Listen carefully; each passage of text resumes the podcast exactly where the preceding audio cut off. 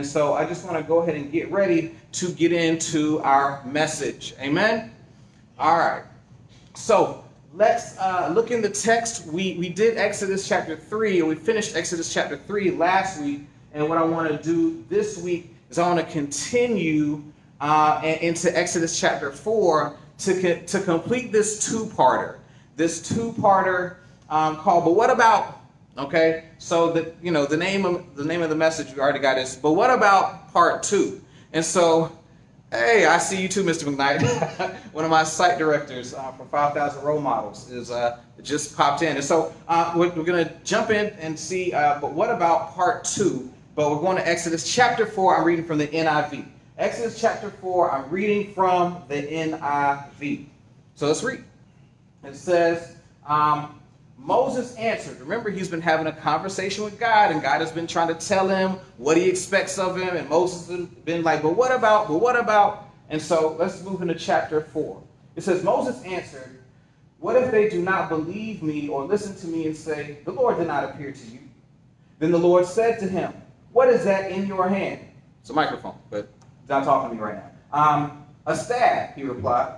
The Lord said, Throw it on the ground. Moses threw it on the ground, and it became a snake, and he ran from it. Then the Lord said to him, Reach out your hand and take it by the tail. So Moses reached out and took hold of the snake, and it turned back into a staff in his hand. This, the Lord, this said the Lord, is so that they may believe that the Lord, the God of their fathers, the God of Abraham, the God of Isaac, and the God of Jacob, has appeared to you. Then the Lord said, Put your hands inside your cloak. So Moses put his hand into his cloak, and when he took it out, his skin, the skin was leprous. It had become as white as snow. Now put it back into your cloak, he said. So Moses put his hand back into his cloak, and when he took it out, it was restored like the rest of his flesh. Then the Lord said, If they do not believe you or pay attention to the first sign, they may believe the second. But if they do not believe these two signs and listen to you, Take some water from the Nile and pour it on the dry ground. The water you take from the river will become blood on the ground. Moses said to the Lord, Pardon your servant, Lord. I have never been eloquent, neither in the past nor since you have spoken to your servant. I am slow of speech and tongue. The Lord said to him, Who gave human beings their mouths? Who made them deaf or mute? Who gives them sight or makes them blind? Is it not I, the Lord? Now go. I will help you speak and will teach you what to say. But Moses said, Pardon your servant. He's coming. Lord, please send someone else. Please send someone else. Then the Lord's anger burned against Moses, and he said, What about your brother Aaron the Levite? I know he can speak well. He is already on his way to meet you, and he will be glad to see you. You shall speak to him and put words in his mouth. I will help both of you speak and will teach you what to do. He will speak to the people for you, and it will be as if he were your mouth and as if you were God to him. But take this staff in your hand so you can perform the signs with it. Amen? All right, so what we're going to do from this text, like I said, is we're going to preach, teach the message. But what about part two? Okay, and so let us pray. Lord God, I want to thank you. I praise you right now for your glory, for your, for your opportunity we have to come together to hear your voice. Not my, not my voice. Nobody is interested in my voice, Lord. We are tuning in to church online. We are present with you in this place because we want to hear your voice. And so I pray that you would open our eyes, open our ears, open our hearts to receive exactly what it is that you have to share with us this day, uh, this moment for our call, for our purpose, for our lives, Lord. I thank you that you have created this one moment in time, this one day that never will be repeated, so that we can hear you. We can be with you and you can speak to us. So, Holy Spirit, speak. Speak, Lord. Your servants are listening. Speak, Lord. Your children are listening. So, Lord, I pray that we would receive everything with wisdom, and welcome. In Jesus' name, amen. All right, so the first question I want to start out with, I want to start with this, with this thought, with this question, and it is, have you ever felt like you were talking to someone who was not listening to you? Have you ever felt like you were talking to somebody that was not listening to you? Uh, raise your hand, make an emoji. Yes, yes. If you ever felt like you were talking to somebody who was not listening to you, like you're sharing information, you're trying to get feedback, you're trying to say something important, and it just seems like they're not paying attention. It seems like they're not really with you. And it could be anybody, but I, will I'll go ahead and tell on myself because I know I have felt that way, but I'm not, that's not really telling myself. You know who I know has felt that way? I know my wife has felt that way, okay? I know my wife, Erin, has felt that way, uh, that she was talking to me and that I wasn't listening. Well, how do I know? Well, I know that my wife is a sports fan and I am a sports fan, but I won't watch games. And my son Ethan is a sports fan. He raised his hand. Uh, and so I, I won't turn on a game very often. Uh, and the reason is this if I turn on a game, you are not talking to me, okay? If I turn on a game, I don't want you talking, I don't want you speaking, I don't want you bothering me because I'm focused on the game. But my so what happens is my wife will turn on games. My son will want the game. NBA playoffs, March Madness. They want to watch the games, and and and I try to get them to be diverted to something else, but they'll turn it on, and, and once it's on, I'm locked in. Do you understand? I'm locked in. I cannot look away until there's a commercial break. I need to see everything. I, I can't do replay, I need to see it. And so my wife will turn on the game and then try to ask me some questions. So what do you think? What do we need from the grocery store? Woman, I don't even know you right now.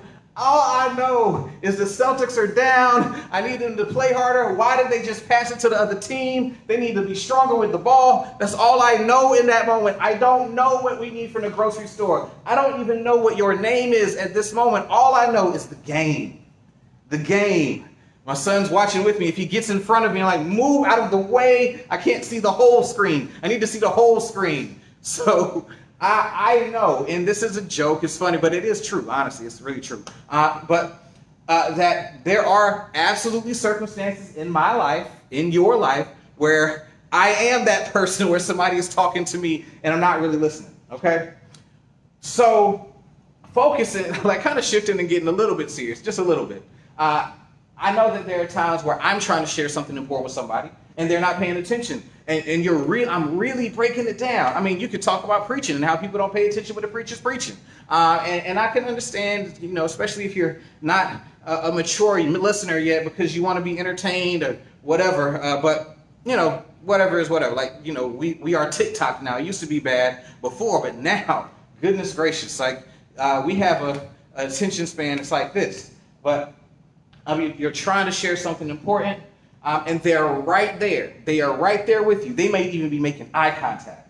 Eye contact. But just something is not computing with their feedback. You ask them a straight question and they're delaying. It's taking them too long to answer you. It's taking them too long to respond in an appropriate way. Or maybe they're not answering at all. They're just giving you that blank stare. Or they're giving you them one word answers. Or not even one word answers. Grunts. Uh huh. Yeah. Word? Yeah. You know, just like they're, they're there with you, but they're not there with you at all. Have you experienced this at work? At work, you're talking to a coworker, you're talking to somebody in your classroom, you're speaking to one of your peers, and you're telling them, okay, so what we need to do, if we're gonna, this project is due this day, and we got to do blah blah blah, and, and they're just, and you're they're there with you, but they did not hear a word you said. Or at home, my wife typed in the comments, the kids, like you're telling them something and then you ask them what you just said, and they have no idea what you just said. It's like it was like you were speaking into the air for no reason whatsoever. Uh, and so, uh, what about one of the worst places to feel like someone is not listening to you that we deal with in everyday life is a drive-through. You get there, their whole focus is supposed to be taking your order, and you say, "Okay, so I like a." My wife likes a two cheeseburger meal. If we're gonna get McDonald's, she wants a two cheeseburger meal no onions, no pickles. My son Ethan wants a six-piece McNugget Happy Meal. Um, he hopes he gets the Sonic toy. Um, he wants Knuckles or Supersonic or what. So we're, we're getting there, right? We're getting in there. And, and then they're like, I'm sorry, can you come back? Or, I'm sorry, can you come back again? I didn't hear that. It's like, seriously? I don't even remember all the stuff that I said. I got to go back and check my notes from the text message that somebody sent. I need you to be paying attention. That's your job, right? So I think we've all experienced work, home, customer service, whatever, where we've been talking to somebody, trying to make sure they understand, trying to communicate an important message for us or an important message for them, and it does not go well. So when I think about this, right, what, do you, what does a word, any words come to mind? I, I'll say for me, for me, the word that comes to mind is patience. The word that comes to mind is patience. Like, how much patience does it take to deal with bad listeners? How much patience does it take to deal with somebody that is not paying any attention to the stuff that you're saying, but you need them to hear you? Amen.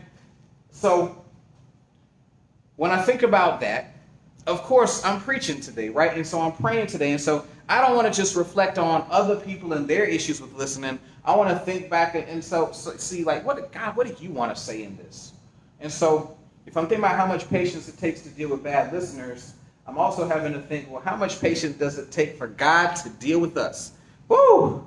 Jesus, it's sweaty. I'm sweaty. Like, how much patience does it take for God to deal with us and our bad listening, our ignoring Him, our focused on games instead of the word of the Lord, our desire to do things our way, even after He said clearly what the, the blessed way is, our ways or the highways? Like, how difficult, how much patience, how much blessed assurance must there be in God that He still talks to us even when it seems like we're not paying attention?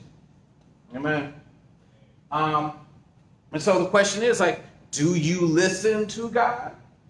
Do you listen to His Word? Do you read His Word? Are you purposely seeking out those instructions, that encouragement, that correction or redirection that comes from the Bible? Are we listening to God? Because the word is always there. I mean, you got the Bible and all these translations and all these languages. And so there's no excuse for any of us not to engage the biblical word, the logos, the logos. There's really no excuse for us not to be engaged in the Bible. And so, you know, when we say, when I ask, you know, are you listening to God? Like, there's one, there's one area to check right there. Are we making time on a day-to-day basis to hear the Word of God that is written that we have direct access to?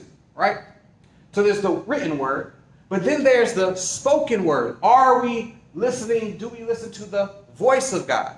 Through the preached word, through that, that worship song that is so anointed and, and given a direct message, through that uh, prophet or that spoken word that somebody has been put in your path to share with you, that encouragement, that redirection, that nudging voice uh, or the voice of God. Literally, you're hearing him speak to you. Do we listen to his voice? Do you listen to his word? Do you listen to his voice? Do you, and then once we're listening, this is key. This is key in any discussion where there are two different opinions of what's happening, right? Do we listen to understand what's being asked of us or spoken to us, or are we listening to respond? Jesus. I feel like I said a whole mouthful there because I have dealt with and deal with, and sometimes it's me where I am dealing with people and speaking to people and they're not listening so much to understand what I'm saying to them as much as they are trying to come up with a way to defend themselves against the challenge that's been issued by me speaking to them. Um, they're trying to make sure that they can still feel righteous and good about themselves and like they don't need to correct anything about their behavior. Uh, and, and sometimes it's me, like I said, sometimes it's me. But there is that challenge where some of us want to be right so bad some of us want to be right so bad that the moment the conversation turns to correcting or directing us, that we want to shift it in a different direction. We want to shift the attention off of us. We want to shift the, the attention back to the person that's talking. Like maybe you're wrong. Maybe you aren't the one that's clear. And so we have this, this situation. And, and God is dealing with us as we deal with this each and every day. He's speaking to us each and every day. And each and every day, we are swinging the pendulum between obedience and rebellion. Obedience and rebellion. I'm paying attention to you. I'm not trying to hear nothing you have to say. Uh, and, and, we're swinging on that. You understand? It's a difficult and challenging thing. Uh, and so I, when I think about God and his patience, I, I can only say, thank God that he is slow to anger because we are quick to act up. Amen? Thank God he is slow to anger because we are quick to act up. We are quick to decide that we're not listening. We are quick to be people that do, are, are rebelling or moving in a direction other than the one that God has called us to. We're quick to do that. So I thank God that He um, is patient with us. Even in His patience, though, even in His patience, though, I want to make clear something, and that is that God, when He's speaking to us through the Word, the written Word, when He's speaking to us through the, His voice or actions or confirmations or whatever it may be, He's bringing us back to reality. He's not reinforcing our fairy tale. Okay? He's bringing us back to reality. He's not reinforcing our fairy tale perception of faith. And so, in that, I, so, I talked about this last week. In a fairy tale, the supernatural happens to serve you. You know, you've got the the fairy godmother that comes to make sure you have the right dress or the right clothing. You've got somebody who is, you know, these supernatural people that are giving you three wishes, um, and, and, you know, so you can have whatever you want. And there's some moral lesson that shows up in there, but in, in this fairy tale logic, the main thing that we got to understand is that fairy tales are focused on self. Fairy tales are focused on you, okay? And, and God is not interested in a in a fairy tale faith. Uh, in fairy tales, excuse me, in the kingdom of God, what happens is God sends the supernatural to us, through us, imparts it to us so that he can work through us. In the kingdom, the supernatural happens so we serve God. In fairy tales, the supernatural happens so it serves us. But in kingdom, in the kingdom of God, and, and thy kingdom come, thy will be done on earth as it is in heaven, in the kingdom, the supernatural happens so we serve God. So when God shows up, He's here to bless us, but He's here to bless us and then bless through us. Bless us and then bless through us. And so when we go back to the text that we're looking at right here, when God showed up for Moses, He blessed through Moses. He blessed through Moses. His whole intent for Moses was okay, God says, I'm here. If you go back and look at chapter 3, I'm here because I hear the cry of my people. I want to see them saved. And so, Moses, you go save them. I'm going to bless and empower you to do that work. That's what God does. He doesn't say, okay, I've empowered you so that you can live your best life. And I, and I say that because a lot of us think best life, and the only thing that comes to mind is self centered success. Selfish ambition. When you think your best life, you're thinking about how, how much money you can earn. You're thinking about your health, your wellness. You're thinking about you. That's great. I want you to take care of yourself. I do want you to love yourself. I want you to love your neighbor as yourself. So I want that as yourself to be a healthy one. I want you to love yourself in a healthy way so that when you love your neighbor as yourself, that's a healthy love. But at the same time, I want to make sure that we understand that when God saved us, He didn't just save us for us. He saved us so that we will become part of a people, part of a people that would then be the body of Christ and then be ambassadors for Christ, make so we can so he can make his appeal through us. So he can reach people with his name and his power through us. That's what God wanted to do. And that's what his word teaches. And so I think that when we look at Moses, we have a situation where we can relate because God will tell us stuff. God will say a lot of stuff to us, right? God will say things to us, uh, uh, and we'll we'll hear Holy Spirit. We'll see it in instruction. We'll see. We'll read it. Uh, we'll know that there's a, a, a goal, a desire, a, a process for us to go through. And at the same time, we'll just be, but what about? But what about? But what about? But what about? But what about? Questioning God, thinking that we're going to question God into submission and that He's going to choose to do something different entirely. It's not exactly how it works. And so last week, uh, we looked at the first two questions from chapter 3, starting in verse 11. The first one, um, the, the first question Moses had when he was having this burning bush experience, and the Lord said, Okay, you are going. You're going to set the people free. His first question was, Who am I that I should go? Who am I that I should go? And, and the Lord didn't say anything about who he was all God said is, I'll be with you. Amen. He said, I'll be with you. And the second one was, well, who do you who do, who do I tell them sent me? And the answer was, I am that I am. Tell them I am sent you. Tell them the God of their fathers, Abraham, Isaac, and Jacob, tell them that he is the one who sent you. Amen. So he had these questions um, about his own worth and his own word. And God said, okay, no, your worth is because of me. And it's not your word, it's my word. And so tell them it's me that said it. Okay. But he wasn't done questioning God. Jesus, how many of us are not done questioning God? Amen. How many of us, like, so let's be real, let's be real, let's be real. We are not done questioning God. As we learn more and more about Him and His nature, we are asking more and more questions about what's happening around us. We're asking more and more questions about the evil that we see. We're questioning more and more our own calling. We're questioning more and more what He wants us to do, who He wants to be. Are you sure you want me, God? Why me? Are, what about somebody? What about doing it this way? What if, I mean that would that would really require me to sacrifice a lot. What about if you had this thing happen? A lot of us spend a lot of time questioning God, and so we can learn something.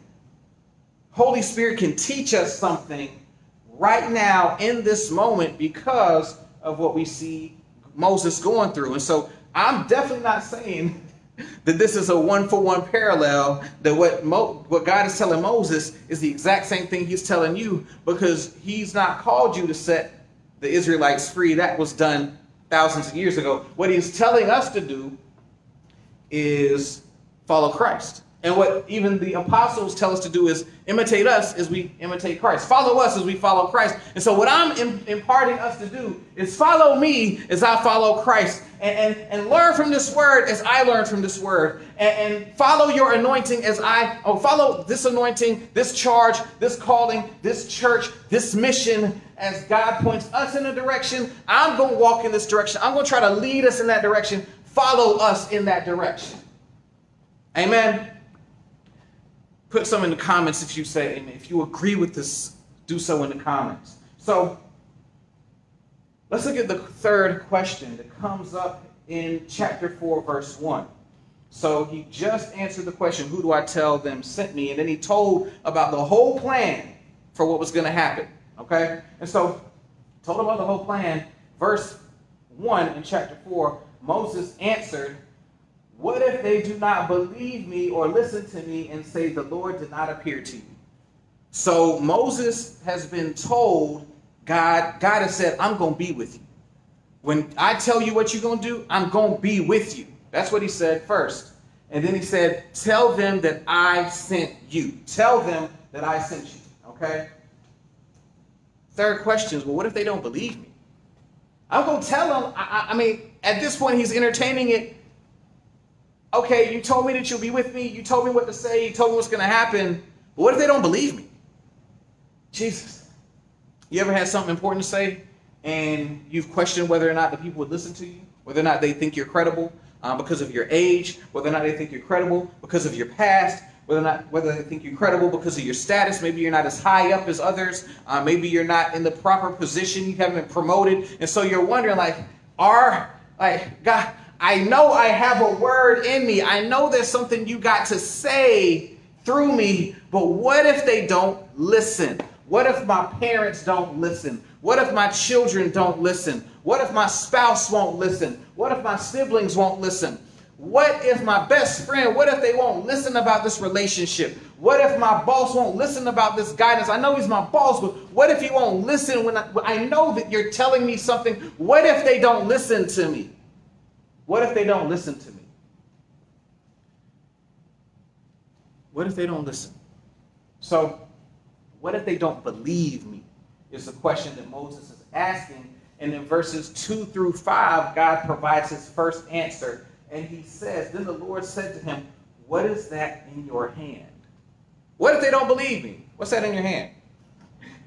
God is a master of misdirection. Like, I asked you a straight up question and I just like It's almost like these politicians. Well, what do you think about uh, our pursuit of uh, relief in global warming? And it's like, well, I think that uh, I have an agenda and a plan to address many different issues. Just, uh, just answer the question, God. Just answer the question. I said, what if they don't listen to me?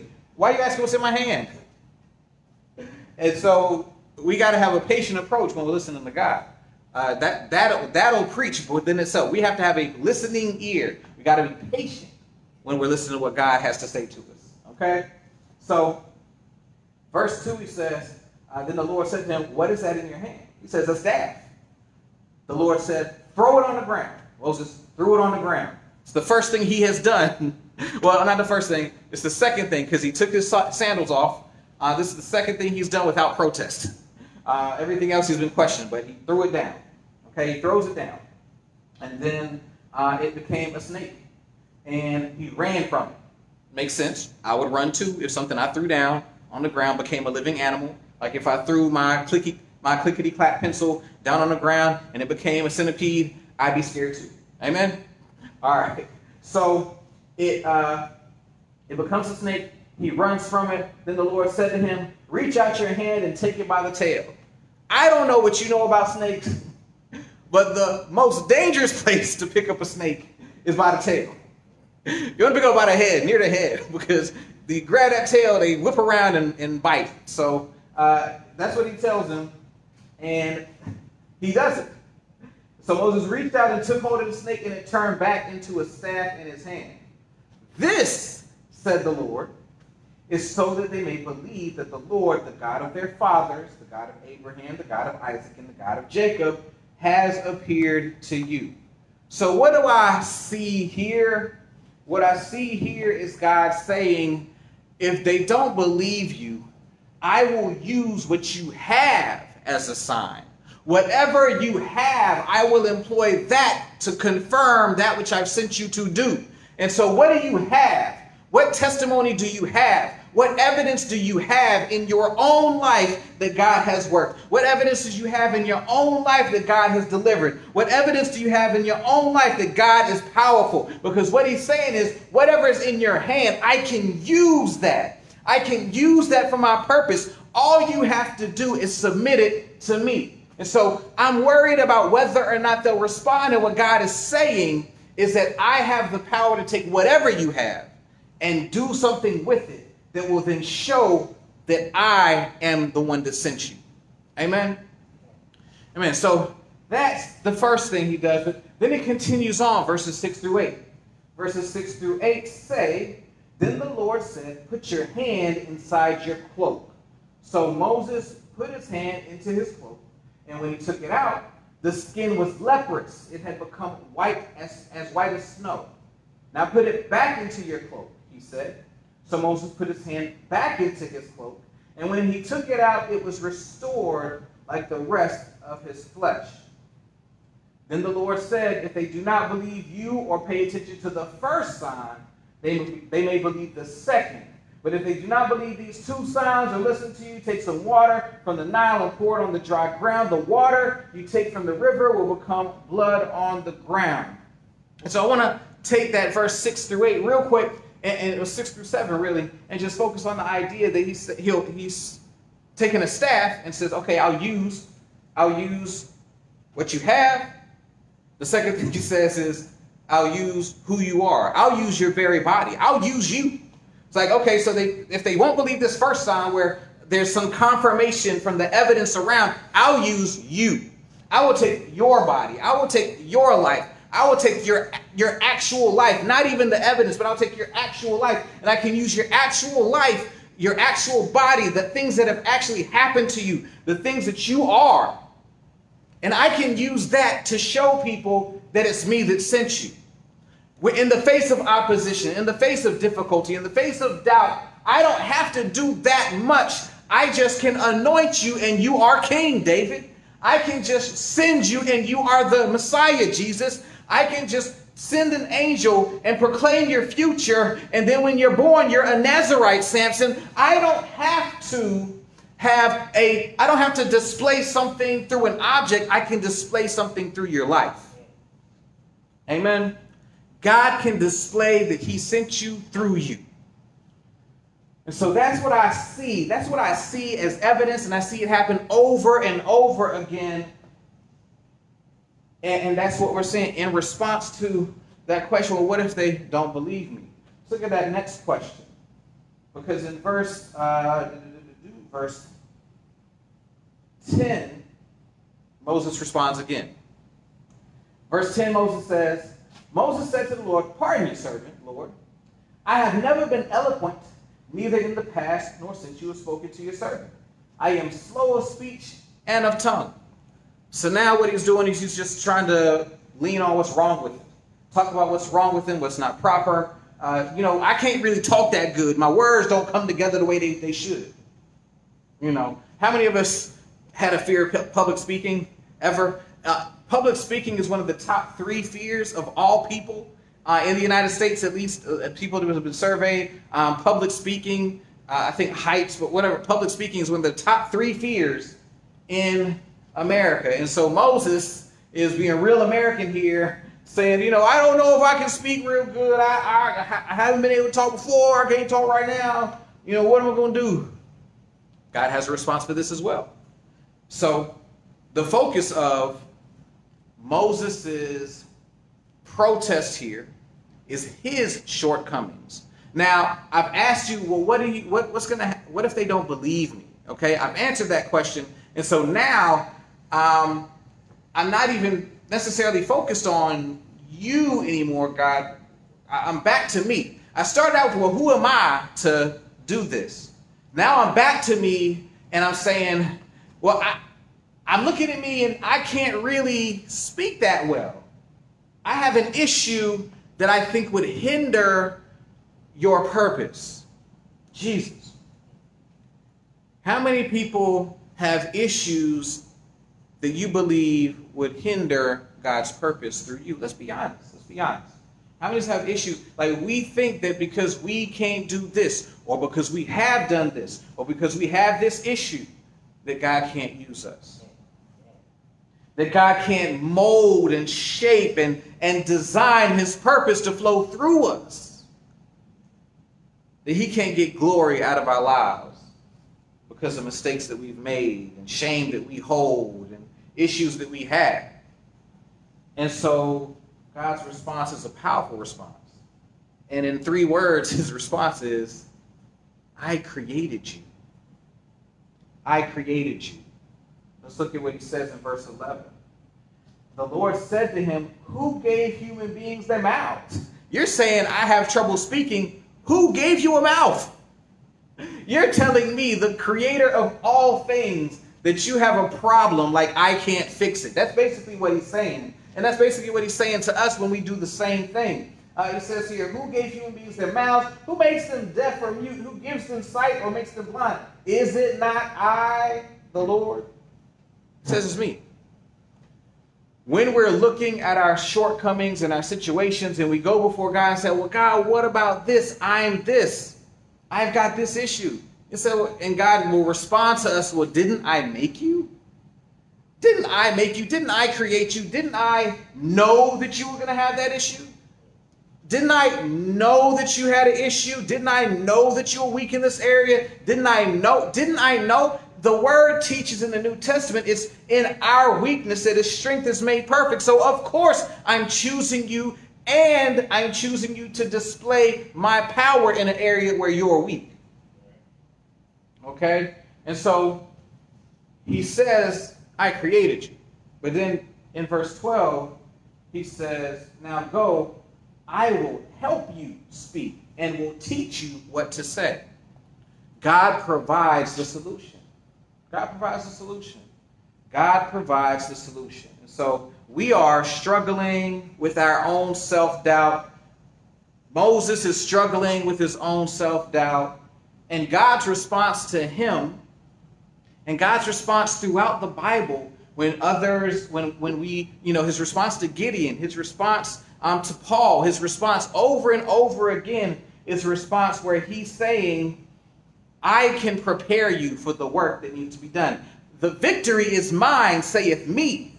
the victory is the Lord's. And so, because the victory is Lord, because the battle is the Lord's and the victory is the Lord's, I'm the one. I'm the one. I am the one who is uniquely qualified to do this thing through you. Okay? So, saying I can prepare you. And so, he's basically eliminated every excuse. Every excuse Moses can think of, every excuse we can think of, God has an answer for. And so, what does he do that sometimes we do? Moses tries to opt out. Moses tries to opt out. In, ver- in the fifth question he asks is basically, uh, so I hear you, God, but uh, what about just make give it to somebody else? What about have somebody else do that thing that you called me to do? What about you have like and, and now notice this is what he says in verse uh, 13. But Moses said, Pardon your servant. Like, pardon your servant. I know I've been testing your patience. I know I've asked a whole lot of questions, but pardon me. I've heard your answers, but please send someone else. Please send someone else. Please send someone else. You know what's unique about this comment? Number one, he's not really asking a question. It's still a kind of what about? What about sending somebody else? What about I'm not the right guy? I don't think I'm the right guy.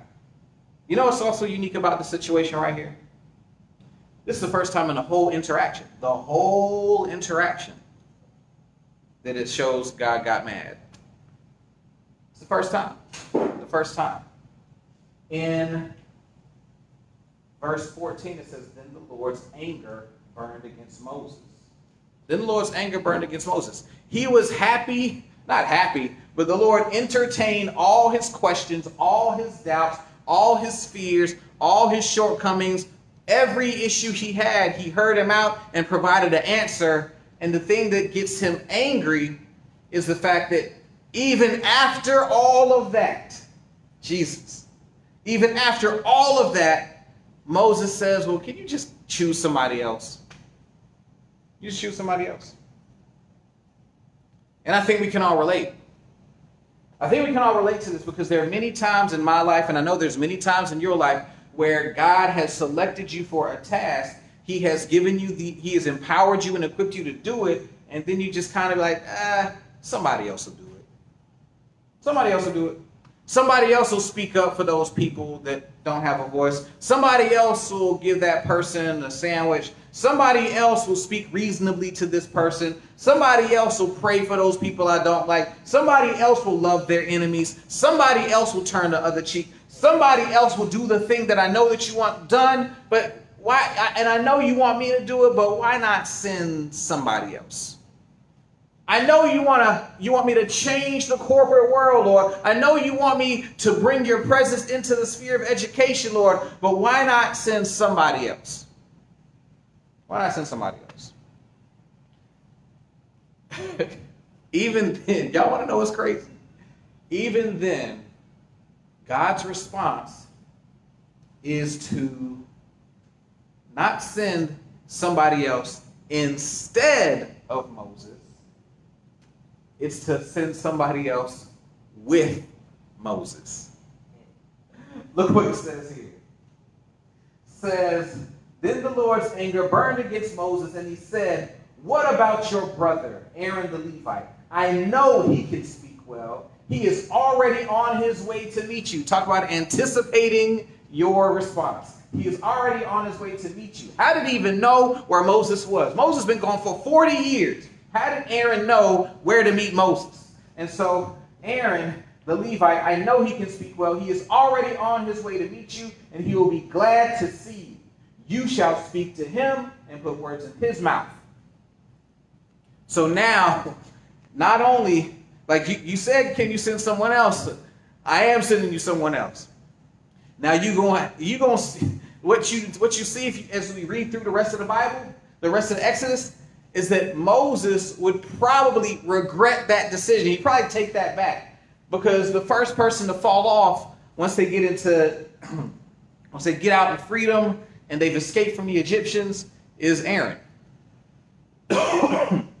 Aaron that can speak so well, like Chris Rock used to say. Aaron that can speak so well also has no integrity.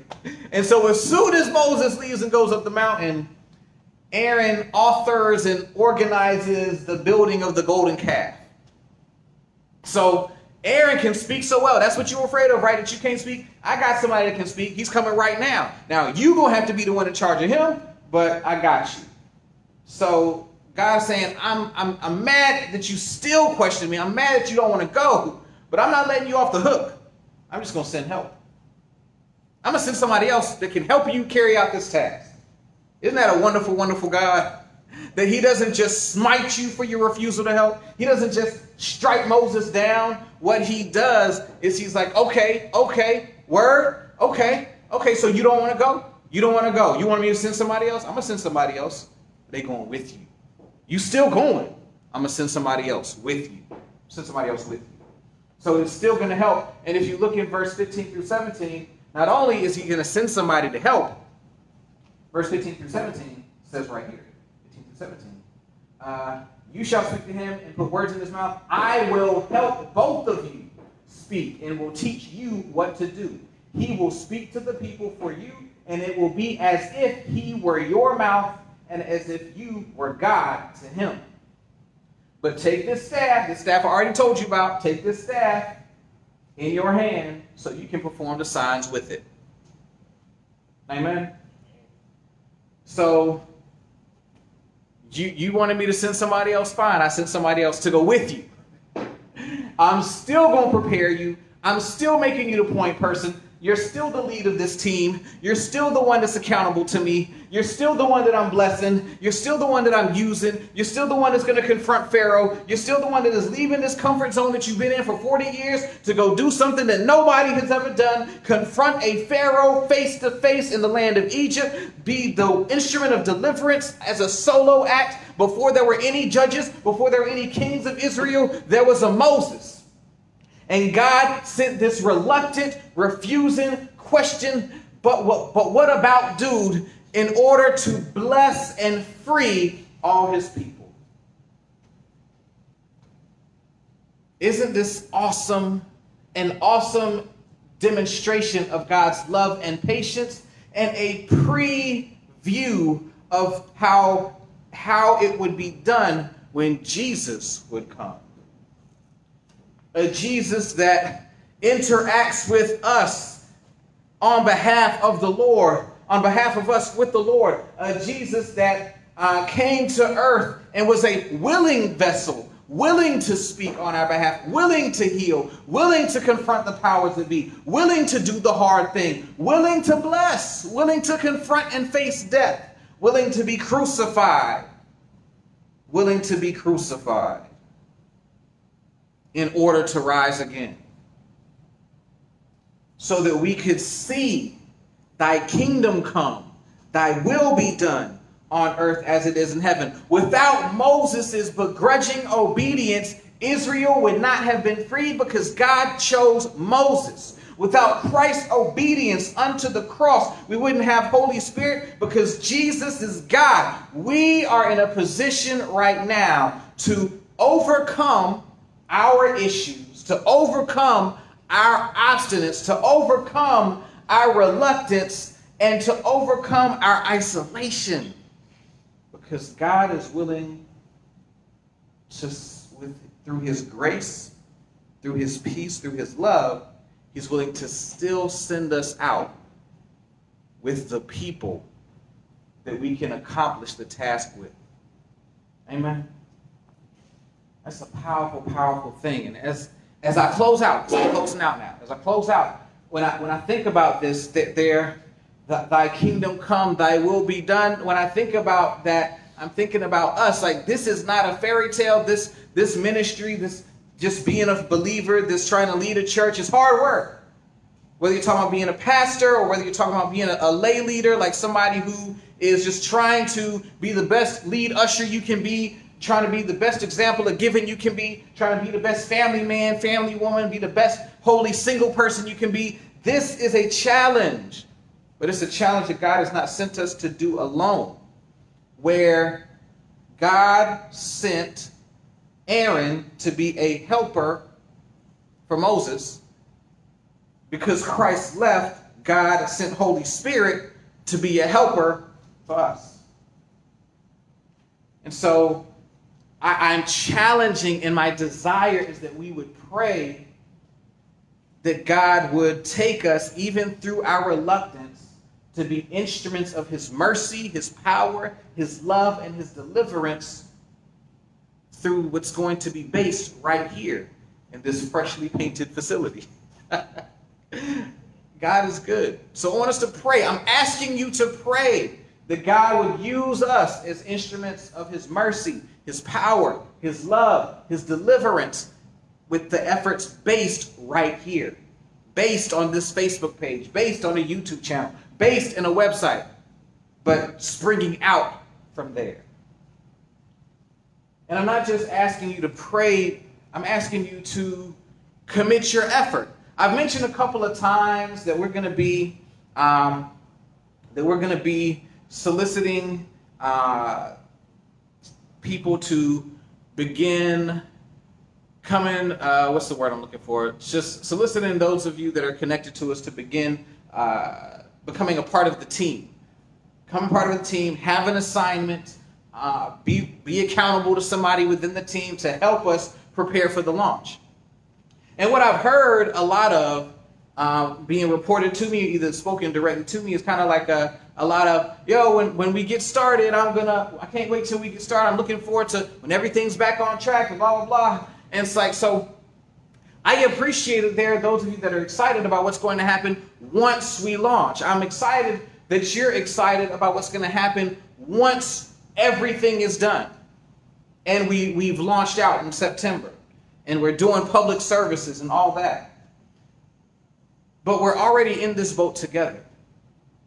And my challenge, my call is that you would stop waiting for when the work is done and make yourself available through your giving. Make yourself available through your service. Make yourself available through your attendance, online or in person. Make yourself available to be part of the team effort now. We, we will need you later, but to get to later, we need you now. We need you now. We need you to be engaged now. We need you to give now. We need you to step up now. We need you to, to choose now. And so I, I don't have the link right now, but what I'm going to do is like we're going to divide this up into parts. We have come, connect, serve, share. These are our four pillars. Uh, and, and the areas where we can serve in the church are all aligned under those four pillars. And so We've got Come and Connect. This week, we will be sending out a link. Really, today we'll send it out, but this week we're focusing on um, Come, which means everything that was related to Sundays ushering, uh, info desk, setup, breakdown, parking, um, all of those things. Uh, worship, tech, video, all, all the stuff, all the stuff that is related to Sunday worship, and all the stuff that's related to following up with guests and small group hosting and all those things. We I'm sending out a survey and I'm asking you to check off the boxes where you're willing to serve. We're going to send it out today in the Facebook group. We'll send it out today in Text in Church. Uh, we'll even post it uh, in our Instagram, wherever. We're going to do that today. We're going to send that out, and I'm asking you to pick up your oar, to pick up your O A R, to pick up your oar, to to uh, say to let us know how you're willing to help us get from here, the unfinished, to there, the public launch. So I'm asking, I'm asking everybody, uh, because we can't we can't do this unless everybody that's in the boat. We can't do it the way God intends to do it. Let me rephrase that. We can do it, but we can't do it the way God intends this to be done unless everybody that's in the boat picks up an oar and is rowing together. Amen. Amen. So today we're going to send those links out. I'm gonna I'm asking you to respond. I'm asking you to respond. The the enemy thrives on disunity. The enemy thrives on our willing our, our desire to to carry these things out like Moses. Like, yeah, you know, I know the church needs so and so, but what about this? What about I want to do that? What about I'll just wait? What about the, like the the the enemy thrives? The only one that benefits when the church refuses to come together is the enemy.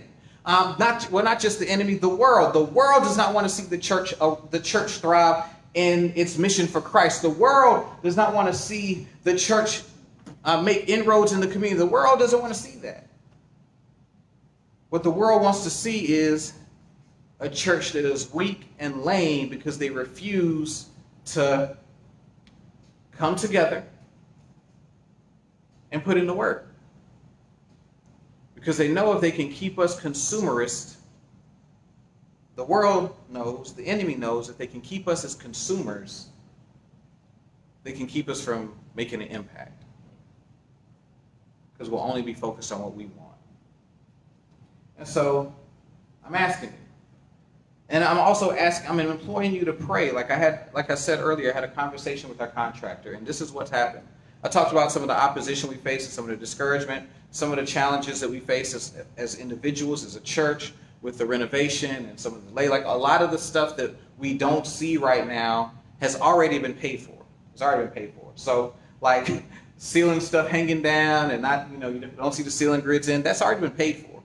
Um, flooring, it's already been paid for. A lot of the stuff has already been paid for. Why don't you see it? I'm glad you asked.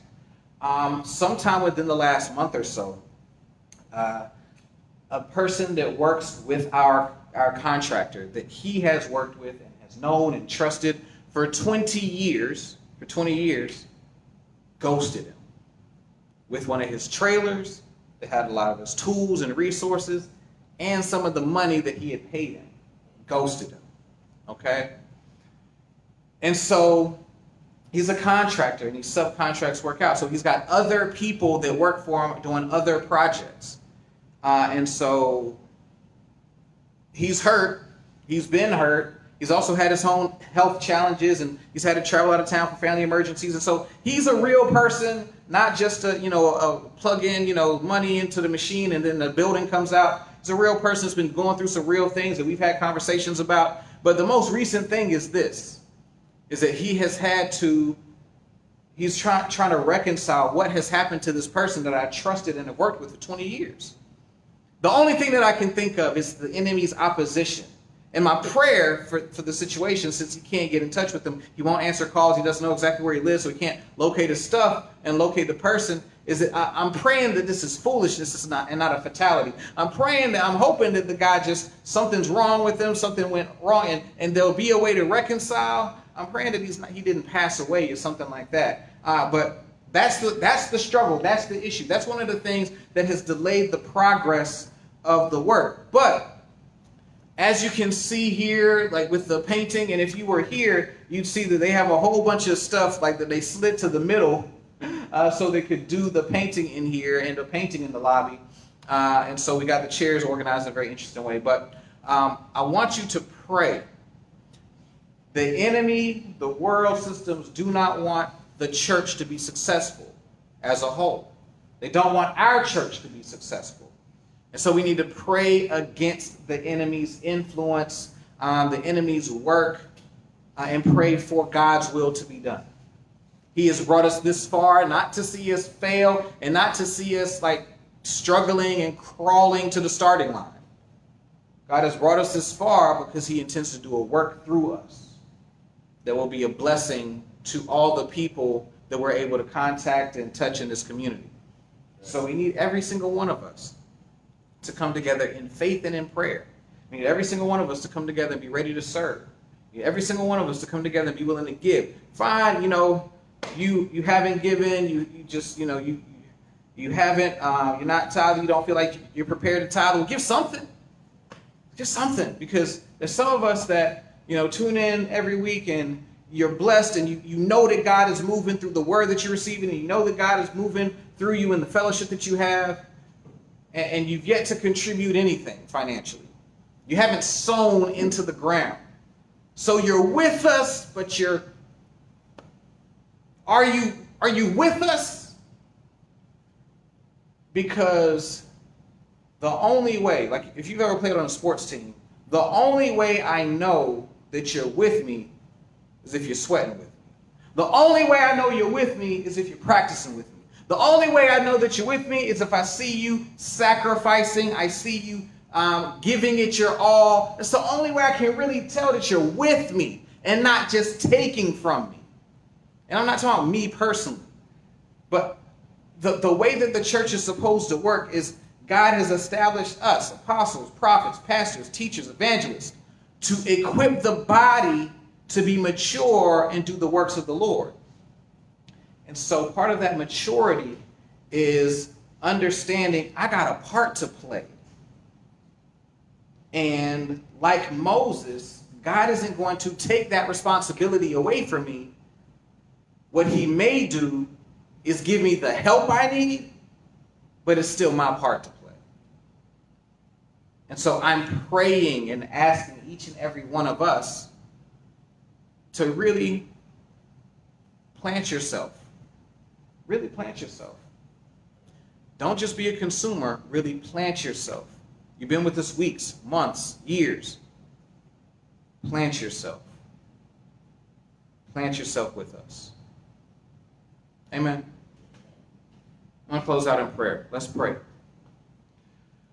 Lord God, I want to thank you and praise you for this day, for life, for health, for strength, for love, for your mercy. Lord, forgive us for any sin that is on our heart and on our conscience right now. Lord, forgive us for any sin that we may have committed and may not even be aware. Lord, bring it to our awareness. Lord, help us see what we don't yet see. Bring us clarity, bring us understanding. Empower us to walk with you. You sent Christ to, to pay for all of our sin, Lord. The penalty is paid, Lord.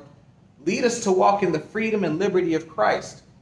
Lead us to walk in a way and live in a way that is truly thy kingdom come, thy will be done on earth as it is in heaven.